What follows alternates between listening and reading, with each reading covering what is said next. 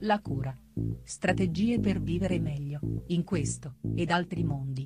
Di Massimo Silvano Galli.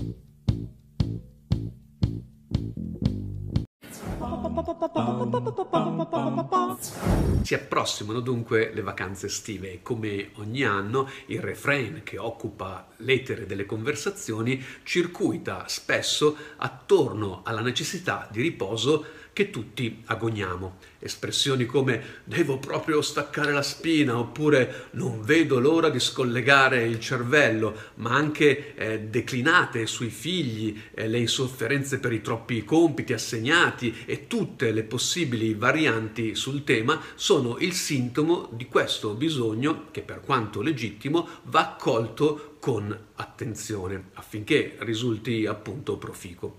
Il rapporto tra vacanza e cervello è infatti interessante e si presta a considerazioni che vanno un po' al di là della sua estiva limitazione temporale.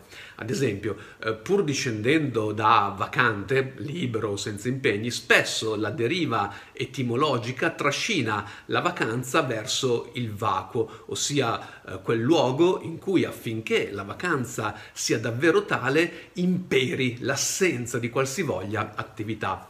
Per altri aspetti invece la vacanza diventa a volte proprio l'occasione dello stravolgimento totale e l'assenza di impegni cui rimanda si riempie invece di frenetiche attività ancora una volta determinate a generare il sentirsi appunto in vacanza per quanto apparentemente dicotomiche, le due modalità di fare vacanza hanno però un comune denominatore. Entrambe tendono a contrapporsi all'ordinarietà dei giorni di feria, caratterizzati da orari cadenzati, scadenze, impegni ripetitivi.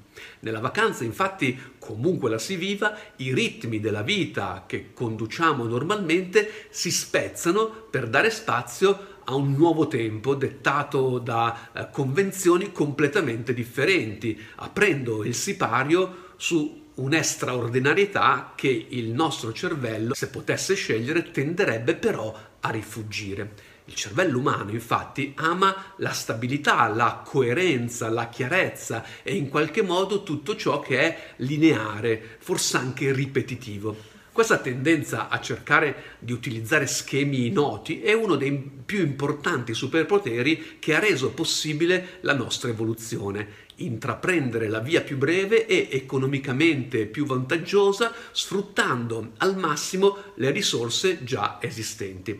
Insomma, siamo animali pigri e tra una salita e una discesa, in assenza di stimoli, scegliamo la discesa. In questo modo, minimizzando eh, gli sforzi, abbiamo massimizzato i risultati. Ciò detto però è altrettanto vero che non ci saremmo mossi dalla condizione di scimpanzé se questa capacità del cervello di operare in economia non fosse stata continuamente minacciata e bilanciata da nuove sfide che ci hanno spinto a intraprendere strade inesplorate. Insomma, in una condizione di incertezza prolungata, il cervello entra in una condizione di malessere, ma sostare eccessivamente nella certezza porta a una più pericolosa chiusura cognitiva, tesa a rifiutare tutto ciò che è nuovo e di fatto a non apprendere, non evolvere. La vacanza si presta allora come un luogo particolare in cui il cervello ha l'opportunità più che in ogni altro periodo dell'anno, di passare da situazioni di incertezza senza stimoli a situazioni di incertezza iperstimolata, cercando al contempo di garantire anche quelle condizioni routinarie in cui il nostro cerebro si sente appagato. Il nostro cervello presenta infatti due differenti modalità per gestire l'attenzione, la cosiddetta Task Positive Network o eh, sistema esecutivo centrale che entra in gioco quando siamo stimolati e concentrati su un compito e la Task Negative Network che invece si attiva quando lasciamo vagare la nostra mente in una modalità tipo eh, sogno a occhi aperti.